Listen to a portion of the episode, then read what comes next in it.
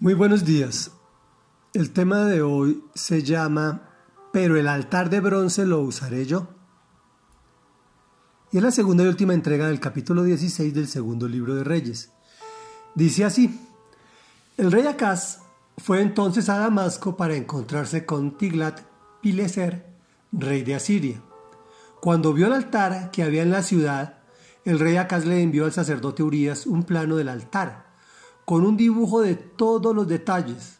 Entonces Urias construyó un altar según las instrucciones que el rey Acaz le había enviado desde Damasco, y lo terminó antes de que el rey regresara. Cuando éste llegó de Damasco y vio el altar, se acercó y presentó allí una ofrenda.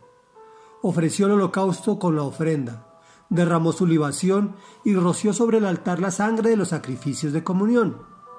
El altar de bronce, que estaba en la presencia del Señor, lo retiró de la parte delantera del edificio y lo situó en el lado norte del nuevo altar, ya que ahora quedaba entre el nuevo altar y el templo del Señor. Luego le dio estas órdenes al sacerdote Urias. Ofrece en este gran altar el holocausto matutino y la ofrenda vespertina, así como el holocausto y la ofrenda del rey, y también los holocaustos, las ofrendas y las libaciones del pueblo en general. Rocía sobre este altar la sangre de todos los holocaustos y sacrificios, pero el altar de bronce lo usaré yo. Y el sacerdote Urias hizo todo lo que el rey Acaz le ordenó. El rey desmontó los paneles de las bases y le quitó los lavamanos. Además bajó la fuente que estaba encima de los bueyes de bronce y la instaló sobre un enlosado de piedra.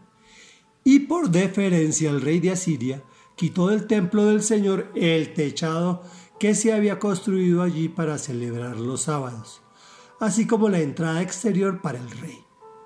Los demás acontecimientos del reinado de Acaz están escritos en el libro de las crónicas de los reyes de Judá. Acaz murió y fue sepultado con sus antepasados en la ciudad de David y su hijo Ezequías lo sucedió en el trono. Reflexión.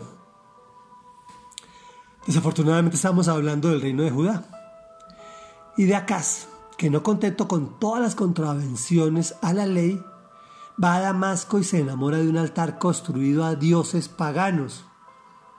Envía la orden de reproducirlo con planos y detalles. Presenta ofrenda, es decir, no podía ofender más a Dios, pero se las ingenió. Motivó al pueblo judío a la misma idolatría.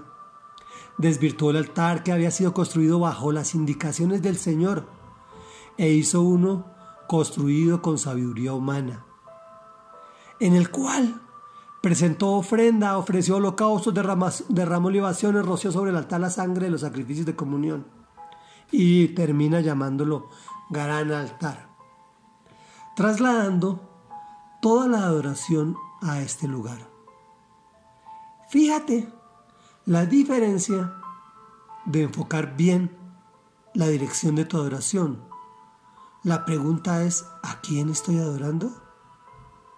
Y termina diciendo, pero el altar de bronce lo usaré yo.